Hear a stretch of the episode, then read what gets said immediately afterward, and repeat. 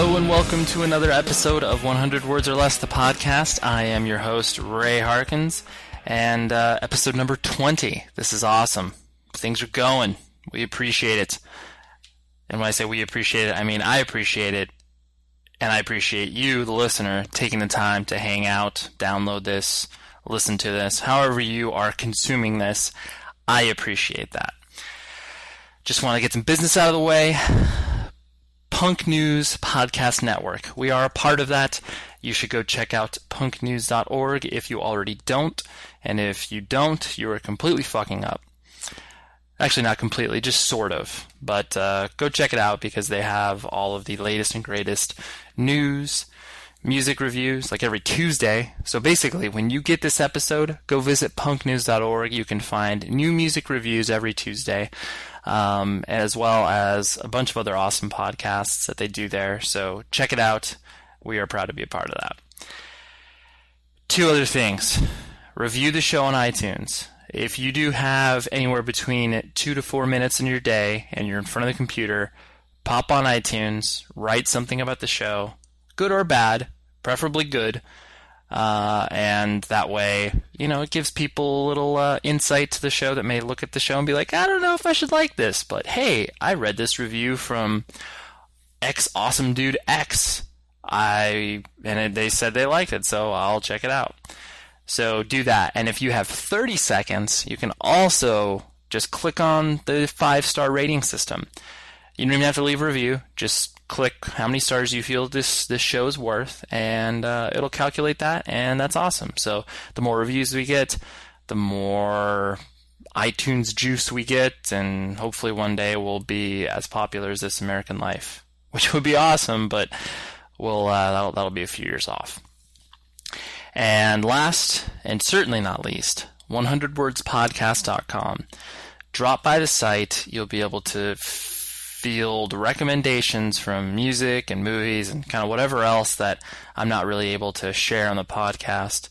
Um, I try to post daily, uh, so that way you'll be able to kind of see what either myself or some of our guests are recommending.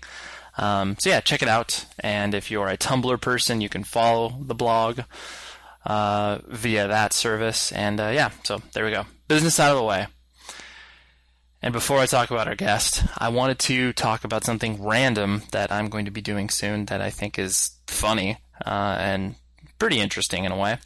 So there's a television show called How the States Got Their Shape, and uh, I don't know if, if any of you have watched it, but I watched I don't know three or four episodes of the first season, and it was awesome. It's a really cool show, basically about the story behind the story of America in regards to the way that or why people live in certain areas of the country and you know why these states look like they do. And it's just stuff that you really don't think of on a day-to-day basis unless you're a complete history nerd which I'm not but no slight against history nerds. Um, but yeah this show definitely just kind of boils it down puts it in context in a very entertaining way. So lo and behold, I'm going to be on that show. They're doing a show in Vegas. I don't know if the whole entire show is centered on Las Vegas, but uh, I myself was born there, and they were looking for a person who is straight edge, which is myself, and born in Vegas. Like I said, that's myself. Um, so yeah, I'm going to be doing something. I know that I'm going to be doing a quiz, which will be funny. Um, on general Nevada slash Las Vegas knowledge, and I will be competing against um, what I'm told is a bartender. And I guess the idea of like why I would be on the show is the fact that someone can come from an environment like Las Vegas, you know, booze and drugs and strip clubs and all that type of stuff. Not condoning any of that because I personally don't do that. But if you do do that stuff, your decision, no judgment whatsoever. But anyways, uh, so yeah, they're kind of doing the juxtaposition of that. Like, how could a person come from this environment and not be interested in any of that? Um, so yeah, it's going to be a really interesting experience, and I will inform all of you fine folk if uh, I do make the cut and don't miss a million questions. Uh, if I do miss questions, all the questions, then I will not inform you of when it airs because I don't want to be too embarrassed. But then again, you'll probably see it in some way, shape, or form. So, anyways, that is what is exciting that is coming up for me that I will fill all you fine folk in. The guest this week is Craig Ericson, the owner, CEO, proprietor, whatever you like to call him, of Rise Records. Um, and a lot of you probably have opinions on Rise Records and either how it's awesome or it sucks or whatever. Um, I really hope that, that even if you do hate Rise Records, that you do listen to Craig and kind of get to know him, and because uh, he really does be, he really is very candid with me on why he does what he does and why he signs so many different bands of so many different genres, um, and he tries to dispel a lot of the hate and myths that sometimes go tossed around about this label. I personally enjoy Craig, and uh, whether or not I enjoy 100% of the bands that he puts out, that's irrelevant. Um, but I do think that what he does is uh, it's cool, and it's uh, I think needed within the musical culture that he's able to put out bands like Hot Water Music, and then put out bands like Abandon All Ships, where it's like they would never be hanging out ever in the same room, but because they're on a label, there's some sort of camaraderie there. But um, in any event, it's a very enlightening conversation, and I hope you take the time to dissect it and form your own opinion, because after all, that's what this is all about. So uh, you'll hear us as we're talking about how I first met Craig and how I was going to work for Rise Records at one point. There, I went and said it. So yeah, you'll get to hear a little bit of that and uh, the rest of the interview. So thank you very much and enjoy passing these open windows, passing these open windows. So yeah, usually I like to start things off with like my own personal experience with either the label or yourself or whatever. Um, and I just, I mean, I remember our first, obviously, real conversations between you and I were, um, you know, when I was working at Century Media slash Abacus, and we were talking about. Mm-hmm you were looking for or you were entertaining the idea of doing dis- different distribution deals um, i'm sure at that time it was like you were talking to probably a million different people because rise was obviously pardon the pun but on the rise where people were people were paying yep. attention to the label in ways that kind of never had happened before right correct definitely um, so i just always it kind of blew my mind when I first started to talk to you, where it was like, you know, essentially at that time, and this, you know, we're talking like maybe 2000, I don't know, 2002 or something like that. And mm-hmm. you were, it blew my mind that it was basically just you and one other person. And yeah, totally, man. And that just like, had, did you always want to kind of basically have that super super tight knit just like i don't want to hire a staff of like 30 people not like th- i mean 30 is ridiculous but like eight people yeah, yeah. did you always have that I, in mind um never i mean i didn't think about it too much but you know i always felt like the more employees you have the more headaches and stress of just personnel and just you know, it gets to be complicated when you have a lot of people working on things. And right now we have like four people, including myself. And, uh, you know, I feel like, to be honest, I kind of like the size we're at, really not looking to expand, you know, mm-hmm. because right now everything is running how I ideally like it to. It's like a boutique, you know, record label. We sign bands and, uh, we, we work them hard and, you know, it's, uh, just four of us, and it's it's our communication is awesome, and we all know what's going on, and um, it's just a little easier, man. It makes life a little less stressful, you know, kind of like a stress free life. So yeah, no, and that and that's funny because I honestly never really think about it from that perspective of like once you do hire more people, that's like, you know, I mean, you obviously essentially being the owner, you're the manager of everybody, but it's like, mm-hmm. yeah, when you do get to the point where it's just like, most of my time is spent with like employee evaluations and like the sort of you know human resources stuff and it's like you don't right. want you don't, you don't want to do that i agree the more employees the more hr stuff and you know it's uh I, I'm in it for the music, and you know, so are my guys that I hired, and you know, it's it's awesome. So, Yeah, no, no, that's and so that's yeah. Going back, that's kind of that. That's what sort of impressed me, and that obviously inspired me to be like, "Hey, Craig, I want to work with you." And obviously, we I know, dude. I remember that. You know, I think our geography was the main issue. You know, you not being able to move to out from LA, and um, me just needing someone in house with me. You know, so no, to- totally. And uh, there was there was obviously no love lost. It just didn't. Uh, oh yeah, totally. it was one of those things where it's like I, you know, usually I find myself when I do find something that is like interesting for me to work with. It's like I always I always bring up the idea to people. I'm definitely not like. Oh, I'll wait around and maybe if they think I'm a reasonable human, they'll they'll try to talk to me. But I just remember having those discussions with you, and it was uh, it was cool. Then obviously, like when I came through on tour, we met up and you know had had dinner or lunch or whatever. Um, Yeah, and then you know I got to know you a little bit, and then it, it was uh, the thing that also struck me was like you know people obviously have a conception of what Rise Records is um, and preconceived notions and whatever, and then hearing you know your own personal musical tastes where you're just like yeah i got into music like you know some of your favorite bands were like obviously like the east bay punk bands like jawbreaker and stuff Mhm. like that Yep, for sure. and it, I have imagined that most people don't wouldn't put two and two together based off of what you've personally released. You know, Right. um, Yeah. yeah, I know. So it just it kind of it kind of took me back, and so, anyways, so that that's I'm setting the table for everybody. but um, where uh, were you always kind of born and raised in the Pacific Northwest area, or where did your where was your upbringing? Let's say the upbringing was um, grew up in Southern California. I was born in Riverside.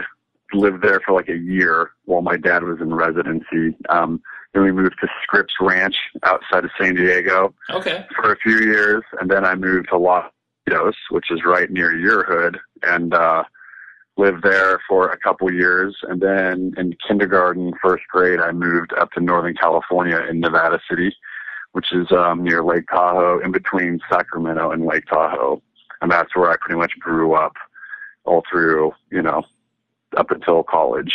yeah. So were your uh, what is your what did your parents do? You mentioned your dad was in residency. Yep, my dad's a doctor, and uh, he was a doctor up uh, up in Nevada City, Oh, nice. What, internist. Yep. What did he? Uh, what, what specific per, or uh, uh, specialty? I guess. Yeah, he was an internist, so just a family practitioner slash internist, you know. So he did a, a little bit of everything, actually. Sure, sure. And were your uh, were your parents together, or were you raised primarily by your dad? Nope, together. They, uh, yep, still together now, and they live in Portland near me, and I'm very close with them still. So it's cool to have them around. Oh, that's Nearby. nice. Did they Yeah. did they make the move up to Portland kind of after you had been up there, You know- or was it? They moved first, actually, and um, it's kind of funny because we both kind of argue who who wanted to move to Portland first because I had always wanted to, and they, my dad was kind of getting burned out of his his doctor stuff in Nevada City and got a job for a hospital up in Portland, and they moved there first and kind of was like beat me to it. Um, so it was a it was, it was a race to Portland. yeah, kind of. So I've I followed shortly after, um, just by circumstance. It's a cool city, man. Um, I've traveled up here a couple times and just really liked it. I was was in California my whole life and wanted to try something new, get out, and um, you know Portland's pretty pretty close by relatively, so Yeah, no, definitely, to do it. definitely. What did your uh, what did your mom do? Did she stay at home and help raise you? Yeah, pretty much. She helped my dad at the office. She was like, you know, one of um, the office people. Sure, sure, Help with books, QuickBooks stuff. sure. back when they wrote it on paper, probably. yeah, exactly. back, back back when they used uh, you know a tablet and stone, right? I know. Jeez, no doubt. What did um? So do, do you have any brothers and sisters? Yep, I have a brother, three years older. He lives in Oklahoma. He's a lawyer, um, like an assistant DA in Oh. Tulsa. Nice, nice. You you definitely Yeah. have, you definitely have a lot of uh, different backgrounds within the family that obviously you could you know lean on your mom to help you out with like finance stuff with the label probably when you were first forming and like Yeah, no doubt. The doctor is handy, you know, for obvious reasons, and you know, yeah the law comes in handy too. So Yeah. I've, I've definitely seek advice from from everyone, and uh, it it's doesn't hurt. That's for sure. Yeah, that's awesome. So you're you're uh, like you said, your formative years were definitely like in the you know the you said what what city was it again? Uh, Nevada City. Nevada was, City. You know, yeah, right outside of Sacramento, up in the hills, and you know, it's like a two and a half hour drive to Berkeley, hour drive to Sacramento. So to go to shows when I was a kid, I had to drive, you know, a little bit, but it's no big deal. Yeah, for, well, yeah, I, I remember, I definitely remember when I was, you know, a teenager and the idea of driving to a show like two to two and a half hours away was like not even a problem. I would be like, oh yeah, No doubt, you just you just got to go to a show, of course. whereas totally. whereas now it'd be like, yeah, if it's within like twenty minutes, that's cool. no doubt. So Uh, true. Yeah. Um, so when you uh, basically, you know, as you started to kind of go through school and high school and everything, um, you know, this is a two part question, but one, like, how was your high school experience? Where you, you know, wh- what sort of stereotype did you kind of fit in with? You know, did you play a lot of sports? Were you kind of a you know nerdy indoor kid, or like what was your experience from that? And then second part would be Mhm. kind of what came, what introduced you to independent music to kind of begin with. Sure, sure. My high school um, was pretty cool. Nevada Union High School. I graduated in like 1991, and uh, I was.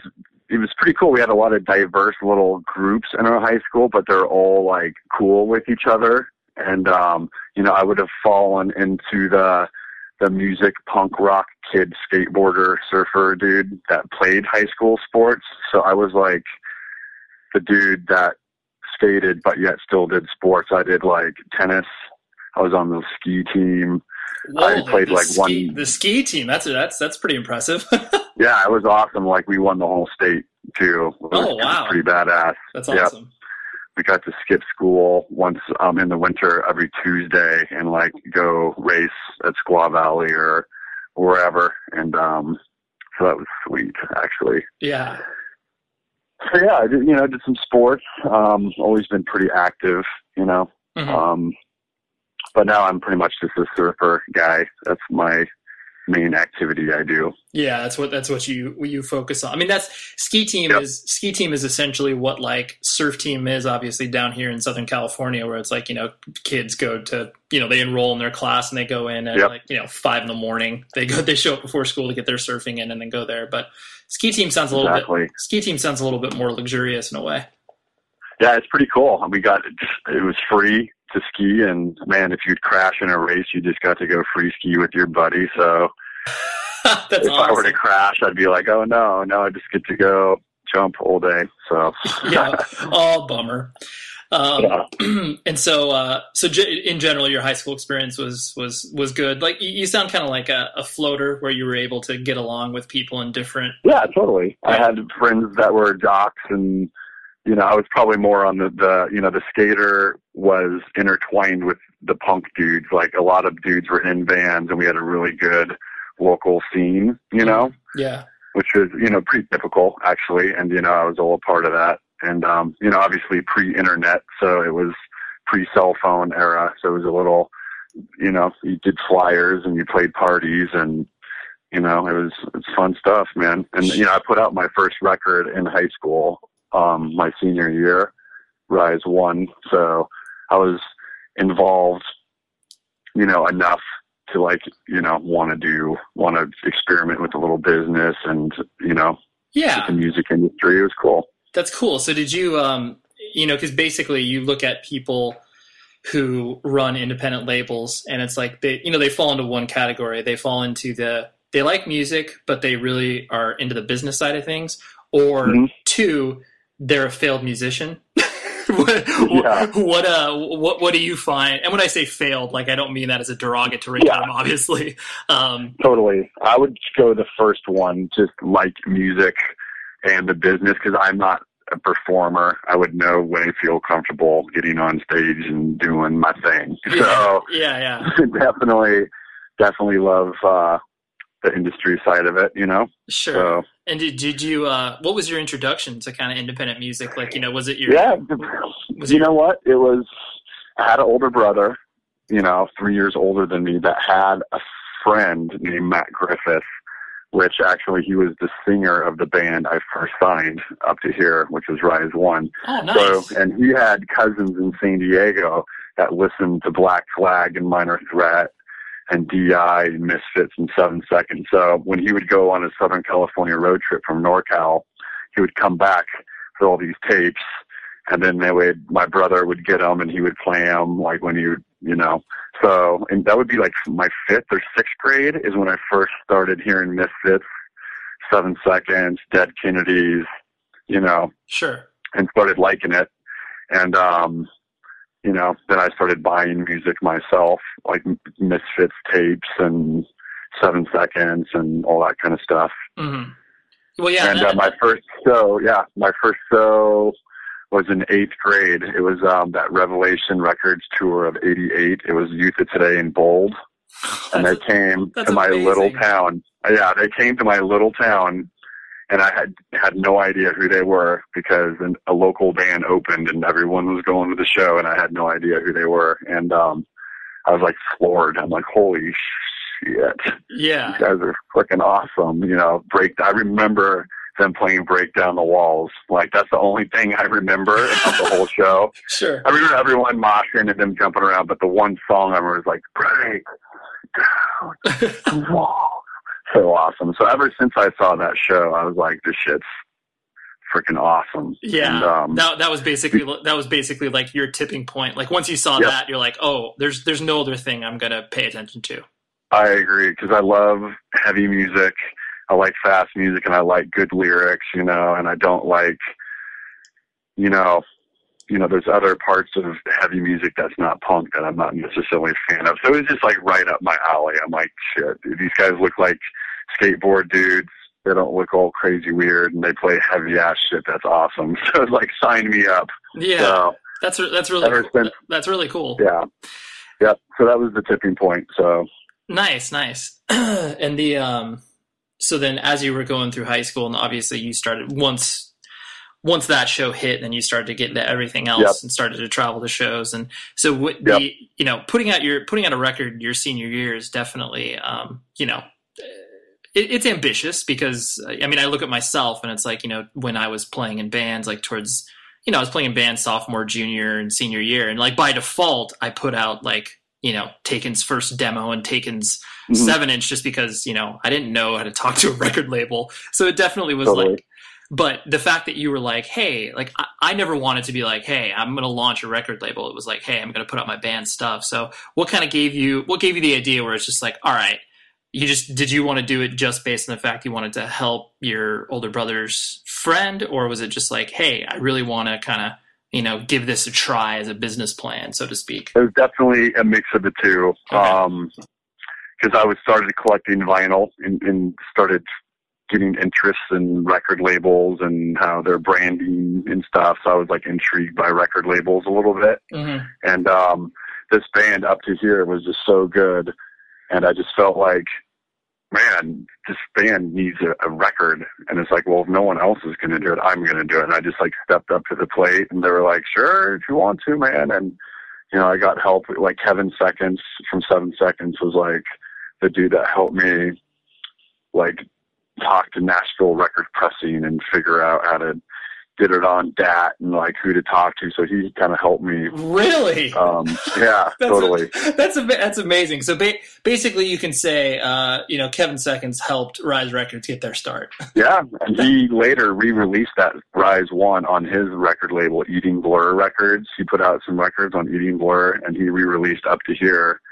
So even back then, as like an 18-year-old kid, like my mentor Kevin Seconds, like re-released my record. So I was like, "Holy shit, man, that's freaking awesome!" Right. So- That's incredible. That's incredible. Yeah, so I had some good luck right away, you know, because it's really good album. It's it's a mix of like Dag Nasty meets Descendents. You know, it's like super catchy and edgy. It's really good. That's awesome. And so, Yeah, it still holds up today too, man. yeah, Um, like you can listen to it and be like, that's not Yeah. that, that's not that dated.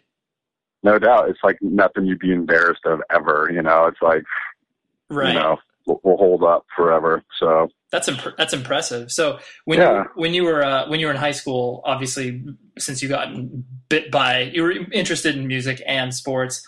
Um, did you, you know, did you get good grades? Like, what were you interested in from? Yeah, I mean, I was kind of a B student, you know. Um, Probably could have been an A student if I would have worked harder, but you know, I just I had so much going on. I was a skateboarder. I was very social. I was going to shows, so I just chose B's were just good enough for me because I knew I wasn't going to be going to UCLA or Berkeley.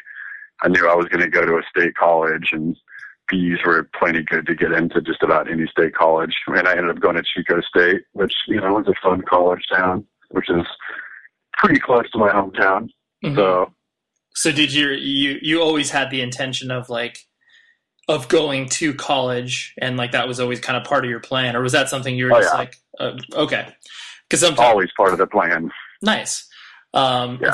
what did you uh what did you end up getting your degree in at chico state But at geo- in geography, yeah and that that's something that i was going to talk to you about as well like how um you know your job i imagine the job that you got obviously transitioning out of chico state um you know that Mhm. was the sort of because you, you like was it a cartographer or something yeah, I was like a GIS specialist, which is geographic information specialist, which is like digital map making.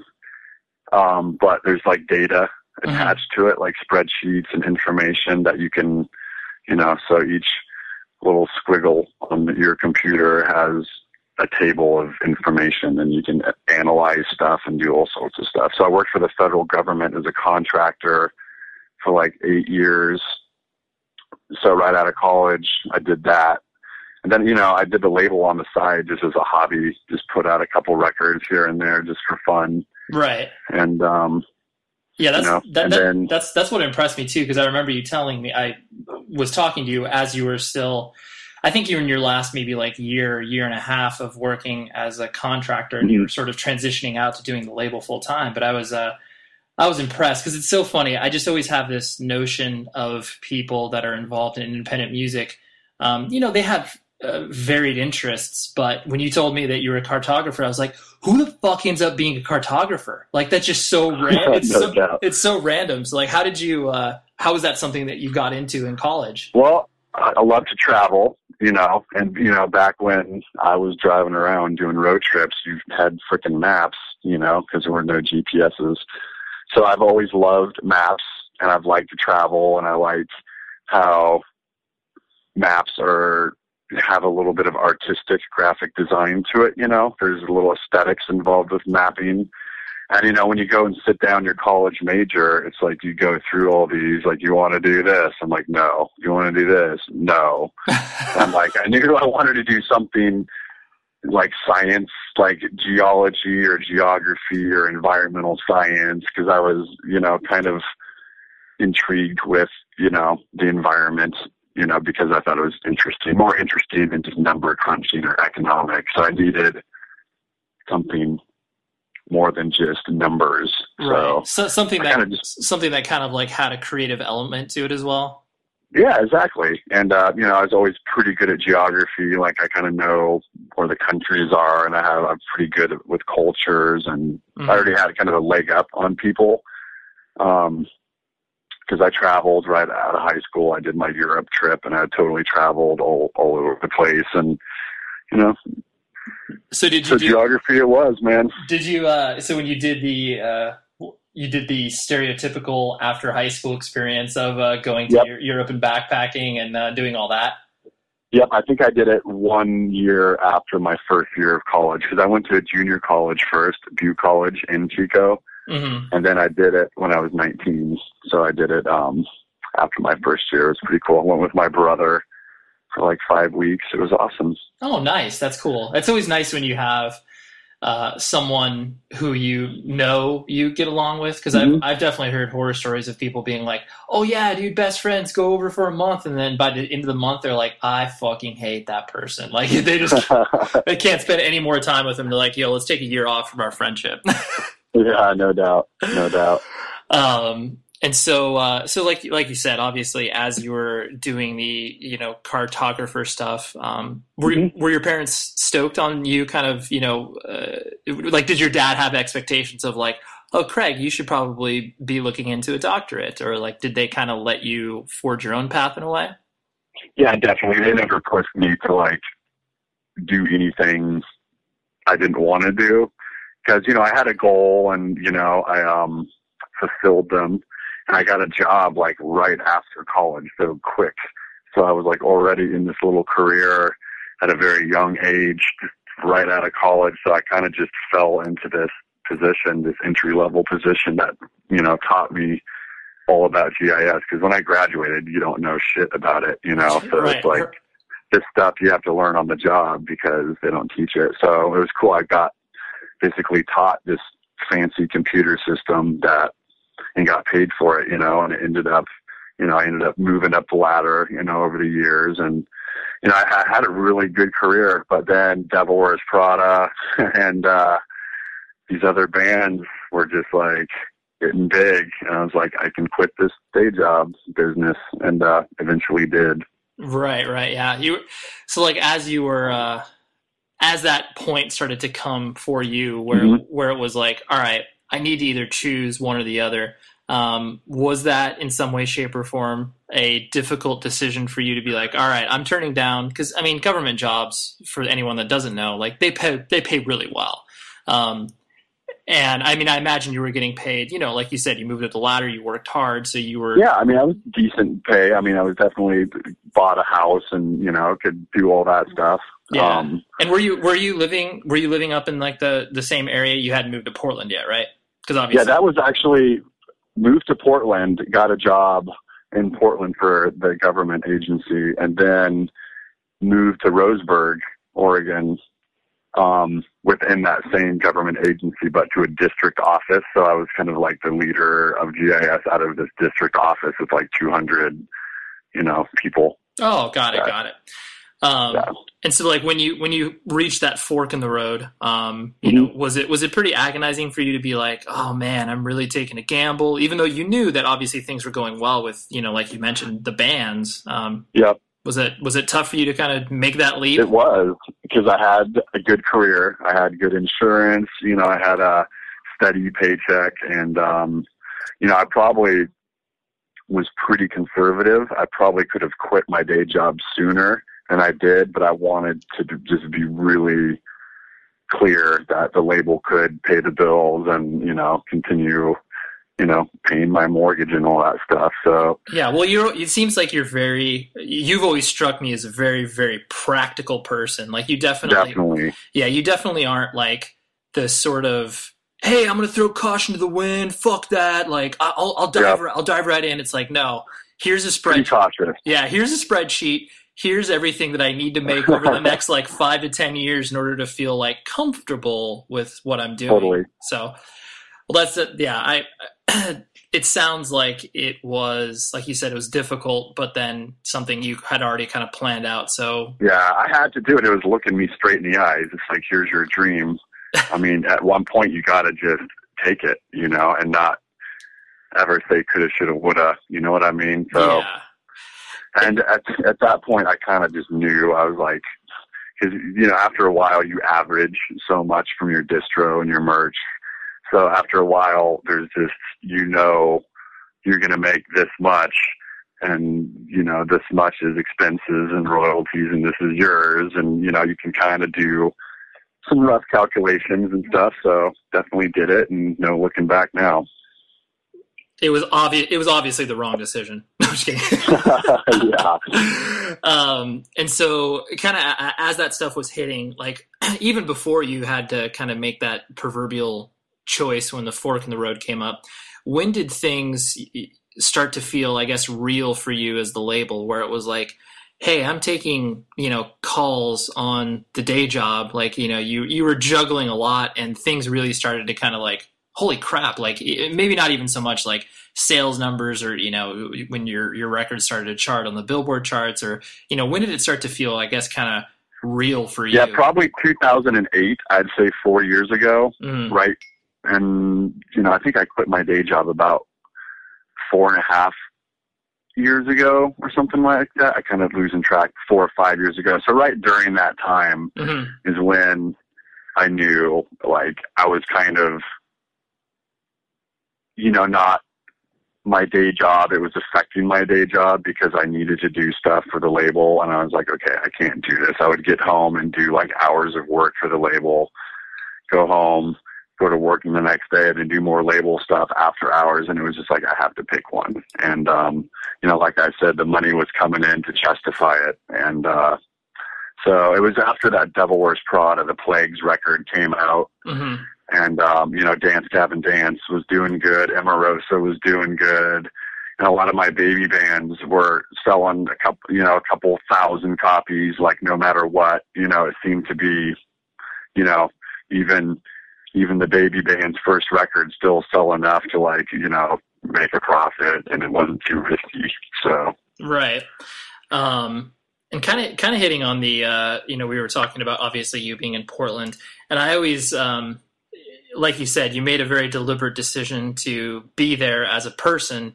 Um, and I've always I've always admired the fact that you've never really played by the proverbial quote unquote rules of you know what a industry standard of like dude you got to be in LA you got to be in New York you have to be in these like central hubs of music. Yep. and you were always, and you were always like yeah no I'm just going to stay up here I'll do my thing up here um, exactly and, and then people and then people had to obviously come and sort of be like wait, who who the fuck is this label up in Portland? Like, what what does this make sense? Um, I've just always thought that that was really cool, and I imagine that was a very deliberate choice for, on your end as well, where you're just like, yeah, I don't ever want to move to those places. Yeah, I mean, I like the small towns, big city feel Portland has, and LA, New York are awesome cities, and you know, I understand most industry people are there, but I like I, like you said, I just feel no need. I have to be there. So you know, I could live wherever I wanted, you know, right now. And, you know, and I'm still here. I just feel like you just don't need to live there. I mean, you do need to travel there occasionally, but, you know, that's easy.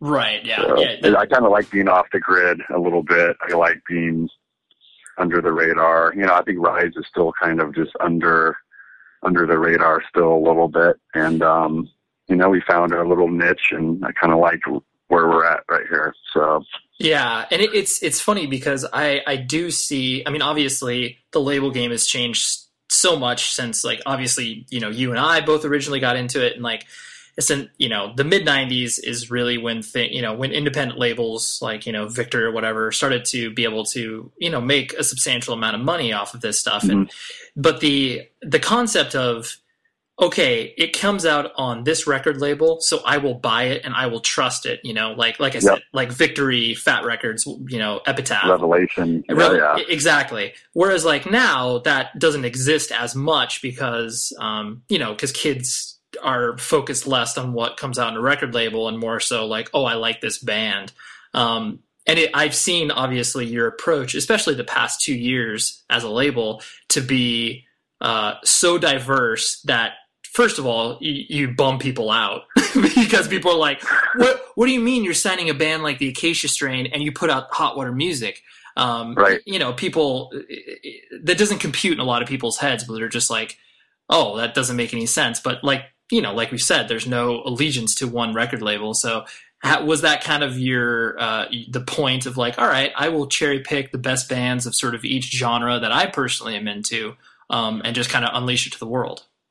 You bet, man. Why not? I love all those bands, and uh, and I like several types of music, and um, I feel like by no means should Rise Records have one sound. I think that would be ridiculous. And um, you know, no offense to labels that stick with one sound. I mean, whatever, but that's not us. And you know, we do tend to stay under that in the all ages scene, which is very diverse. You know, and uh, mm-hmm you know, it's great, you know, to having early November and Acacia Strain and Further Seems Forever and, you know, of Mice and Men, Sleeping with Sirens, Memphis May Fire. They all, we all went to Warped Tour yesterday in Portland. We all had an after party at my office and like, you know, Transit was hanging out with Memphis May Fire and of Mice and Men was hanging out with Man Overboard. And it was cool just to see, you know, these dudes just hanging out. It's like, you know, they play different music, but still awesome. Whether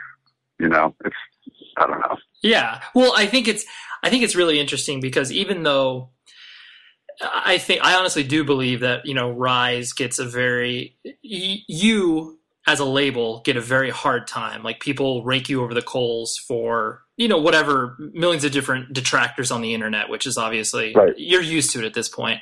Um, Yeah, sure. and it's like I find uh, I find a lot of that uh, you know I guess hate unwarranted based on the fact that it's like you can't like you know a band like Sleeping with Sirens. It's like yeah they may not be aware of you know bands like whatever Jawbreaker, Youth of Today, stuff that you and I are obviously you know Mhm. very familiar with and like passionate about because that's what we grew up with. Um, but you know, you can't uh, you can't fault a person for either not being introduced to that or you know that that just not being part of their cultural upbringing because you know they're younger. Like they they have different cult they have different Right. touchstones from their own musical upbringing. Um, Right. And so I think that's you know even though you know a, a band like Man Overboard who's obviously very in touch with that uh, versus a man like a band like Of Mice and Mhm. Men who's not as in touch. It's like they still do come from the same sort of tree, but just different seeds. If that makes any sense. Right. It's definitely true. And the critics that are so harsh, like, do they do they want everyone to think like them? I mean, that's really weird. I kind of like people to have free thinking and be able to like what they want and not be harassed for it. And I think it's a beautiful thing, diversity. Just like religion. Like, I respect everyone's religion and I respect everyone's like musical taste, and I'm not one to like, you know, shit talk, but you know, I'm used to it now and you know, we get a lot of hate, but you know, it's that just means like you're you're getting bigger, you know what I mean? So it's like if you, people that hate you spend enough effort to like write on your message board or whatever, then I I guess you're succeeding. So I'll take it as a compliment. So, right, right. So do you you basically just use that as sort of fuel to fire? I presume. I mean, I, I guess. I mean, I've just I've been getting so much shit talk since Anatomy of a Ghost back in 2004. You're like I'm used to it now. Yeah, the local bands hated Rise Records because we signed this shitty band called Anatomy of a Ghost, and they were all thinking their band's better and they should have got the record deal. So the jealousy turns to hate, and then you know, so I've it's been yeah, it's been like nine years of of of hate. But you know, I'm used to it, and like I tell people, for like every one person typing this hate message, there's like nine people that actually like it and just aren't commenting, that are just taking the information to themselves. right. You know, yeah, yeah, no, and that that that's good because obviously it's like, I mean, at the beginning, I'm sure it hurts, but then as you grow as a person, where you're just like, okay, well, I can't let that affect you know what I'm doing or you know what I want to accomplish with the label. It's like you just gotta you know take take take the lumps and move on from it. Yep, totally. Um, and so when you were, I always find this interesting to hear from people's perspectives, but you know, when you were kind of making that decision and, um, you know, the, the record label was taking up more of your focus, like, did you have to have that discussion with your parents where it's like, Hey, I'm going to quit this job that makes sense to you? Because I mean, a record label doesn't make sense to parents. Like that doesn't, you know, Yeah. th- they're like, Oh, are you going to be Capitol Records, Craig? Like, what does that mean? Uh, yeah, they were totally stoked and um, totally had my yeah. oh, really? That's cool. So they, they had, Oh yeah. you, you you tried to like did they were they kind of aware that things were going well for you or was it kind of like oh wow like Oh yeah, I kept them in the loop. You know, find you know, I met my dad and I would discuss it, and um, mhm. you know, I'm, I mean, Ray, I'm an entrepreneur, man. I can't be making maps, dude. So my dad knew. My dad knows.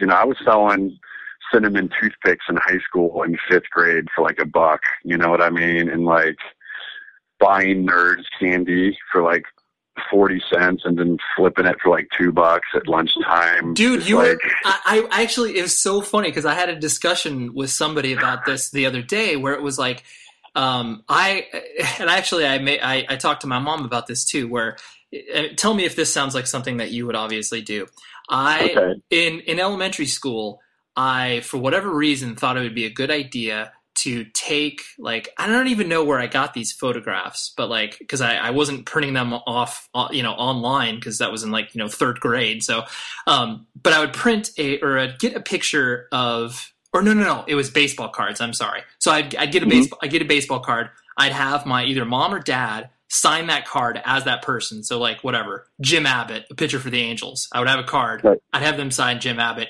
I'd take it to school and I would try to sell it as if it were Jim Abbott's autograph. Oh, which I mean, bad. I know retrospectively, I was like, "Holy fuck!" Like that's like that's terrible. But like I, I remember, like I think it was after the third or fourth day where it's like I would bring, you know, I sold a few cards to kids and I was stoked. And then my mom was like, "Hey, why am I signing these cards for you?" And then I told her, I was like, "Mom, I'm gonna make a lot of money off of this." And then she, oh, and then she totally was like, "That you can't do that." Ray, like that, that's ripping people off. And then I was like, oh, you're right. I'm It's fraud. sorry. You could go to jail. totally, totally. And so whatever. I mean, all's well that ends well. I learned. I gave the money back. That's funny. But yeah, but that that's cool that you had that. Uh, obviously, you had a more admirable hustle than I did. But uh, yeah, of like having ha- of being like, yo, I can buy this for X amount of dollars, but sell it for Y at this. Yeah, and I'm a happy customer. Like they gave, they wanted it. It's like, all right. It's like I'm not forcing them to buy it. You know, the cinnamon toothpicks was insanely high profit margin because photo for a buck a piece. I'd buy like you know a pack of two fifty and get that cinnamon oil and dip it in there. So Dude, that's I mean, that's hmm. incredible. So was that was the what was your what was your first job in high school? Like kind of your first real. first job in high school was at a pet store in like freshman year when I was like actually eighth grade going into my freshman. I worked there for a couple summers Okay, at this pet, pet store. I was like the fish aquarium guy, you know, the Sure. fish expert, sure. That's incre- that's make- incredible. make- making two uh two eighty five an hour because back then California could pay people under eighteen like this super low wage, man. So it was ridiculous. I remember getting like thirteen dollar paychecks and I worked like all weekend and shit. You're like that. This isn't even worth it. oh man, it was. I needed something to do, and I liked fish, and you know, I got to learn about that whole, you know, aquarium fish stuff. Right, So- right. What? So where do you th- where do you think that entrepreneurial spirit comes from? Like, did your did your dad have that hustle? Did your mom have that hustle, or is that kind of just know like what? something you I think my did? grandpas, both my grandpas, were kind of hustlers. Like my dad's dad was a businessman and sold like pipes, like conduit pipes, just like this weird ind- niche industry. You know, like had this Japanese business part partner and in like pipes, weird stuff, like in Benicia, California. You know, East Uh-huh. Bay. Sure. And uh my other grandpa wasn't so much of a businessman. He was like a welder and then ended up doing some engineering type stuff later. But he kind of always wanted to be, but I don't think had the opportunity to like just do it. But you know, they were both yeah, my mom and dad not so much Mhm. business hustlers, so it may, might have skipped a generation there. yeah, I think genetically that we can trace Yeah. something back to that. Yeah. um, and sort of uh, you know, kind of like wrapping things up. Um, you know, like like you said, you I mean, Rise has always been sort of a, like you said a, a niche, and you've always tried to you know keep the operation small and everything. Um, and so you know now that the label is kind of you know where it's at, where it's like the you, you've been able to weather the storm of the way the music industry has drastically changed. Um, and Yep. I'm sure you've obviously you've been affected, but you've been able to adapt, and that's obviously why you've kind of you know you the the adjective of rise core or whatever you'd like to call it you know that people decided to put on your bands like you know 4 or Mhm. five years ago you know you're kind of you do still have some of those bands but you've obviously grown sure. you've grown past that and not and, and not saying past that in a derogatory way but just like okay here's here's these Yeah. other here's these other these other genres of music that I really enjoy um and so you know kind of where you're where you're poised right now and um you know looking looking I guess to, to the future where it's just like all right you know you basically you seem like a person where you're comfortable where everything is at and you're not looking to make any insanely drastic changes where you're like all right I want to you know fucking conquer the world in the sense of like I want to make every other record label obsolete um Yeah, no way. It's you know, I'm if right now it's like I have the if it ain't broke, don't fix it mentality. You know, mhm. Because things are going great. You know, I'm going to keep doing like what we're doing right now, which is you know having a nice diverse roster with bands that want to tour a lot. And um, you know, keeping up on the social media, like video, we're pumping videos out. We think, you know, that's kind of the best selling tool these days, or it's just like videos, visual stuff people can see on YouTube. Um, you know, so we're gonna just keep doing what we're doing. And I have no aspirations to like sell to a major or to be a huge label and I don't want to crush other record labels or be competitive. I mean, sometimes we compete for bands, but you know, it is what it is. And, you know, I'm not, um, spiteful at all. Right. So. You, your your personality strikes me as such, where it's like you're, yeah, you're obviously dedicated to business and you're keeping your business's best interests at heart. But it's like you know, you're you're a laid back surfer dude, and like, uh, agreed, agreed. You know, I don't want conflict or turmoil. You know, I want both parties to be happy. I want you know, a win-win. I like win-win situations. Like you help me, I help you. We need each other, you know, which is true. Like bands need record labels and record labels need bands and, um, you know, they need fair deals. You know, we give good deals and don't right want too much. You know, we're not trying to get too greedy. We need enough to, to do what we do, but not too much to like screw the artist over. So, Right, right. No, that's and that's and it's funny because it's like you know, I think I've obviously seen online where it's like people, you know, like we were talking about the haters and detractors, where it's just like you know, mm-hmm. like the well, you don't hear you know bands that whatever break up or leave Rise or whatever the case may be. It's like you really don't see a lot of the feedback from the bands as you might have seen where you know bands that leave you know not using them as a scapegoat but like you know like victory, right, right. Vic, victory records like obviously yep bands leave the label and they're like lawsuits and et cetera, et cetera, where it's like at this point, you know, band, I mean, bands may immediately talk crap on Rise if they, you know, for whatever reason, you know, but at the end of the day, they're really not, they don't have a leg to stand on. They're like, oh, Rise sucks, but then they don't have anything to back that up. I mean, legally they don't because we pay royalties and we, you know, do right. what we do. You yeah, know, you live but, up, you, you know, it's you live up to your bargain.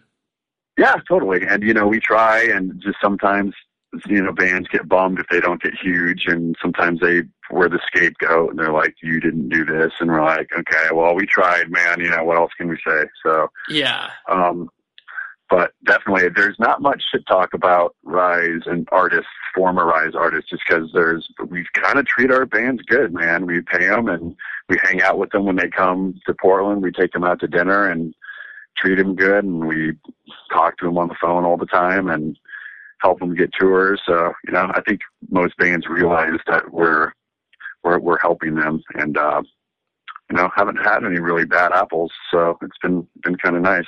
Yeah, that's that's cool, and and kind of like I said, wrapping up, like kind of something that honestly didn't really strike me when we first started to talk on this conversation, but like it struck me now, just in the middle of it, where it's like you look at uh, you know, you look at personalities within music that obviously have this very sort of winner takes all. No one else can exist besides my whatever it is record label business venture. Um, but you know they're basically egomaniacal in in very many ways. It's like they're mm-hmm. the record label is an extension of themselves, where it's just like, oh yeah, like if my record label is successful, that means that I am the shit or I'm the best person in the world or whatever whatever right. their value is attached to that. Where it's just like for you, it seems like if as long as the label still is able to provide you the living that you know you're comfortable with and you're able to kind of exist doing what you want to do, you know, like you'd be yep. fine. You'd be fine with that. I agree, and I don't need much to have fun or be happy because money doesn't buy happiness. And uh, you know, I'm a pretty simple guy. You know. Yeah, well, I think I think yep. I think those no are fancy watches or anything. yeah, you're you're not you're not you're not rolling to shows in in your your, Bentley. nope, don't have a Bentley, but uh, yeah, I don't have. I wear twenty nine dollar H and M pants, and I wear Vans, and right. You know, I have a hundred dollar. I have, I have a hundred dollar pair of Docs. You know, I'd, so you know, yeah, I go big every once in a while, but some people wouldn't think that's going big, but I still think hundred bucks is a lot for a pair of shoes. So, yeah, I, I don't think uh, this interview could be left off at a better place than saying hundred dollars shoes are too expensive. So, I, I, I appreciate you hanging out with me, Craig, and um, yeah, I hope you had fun in some way, shape, or form. Right on, Ray. I really appreciate it, and uh, great talking. And I hope to see you in person soon, man.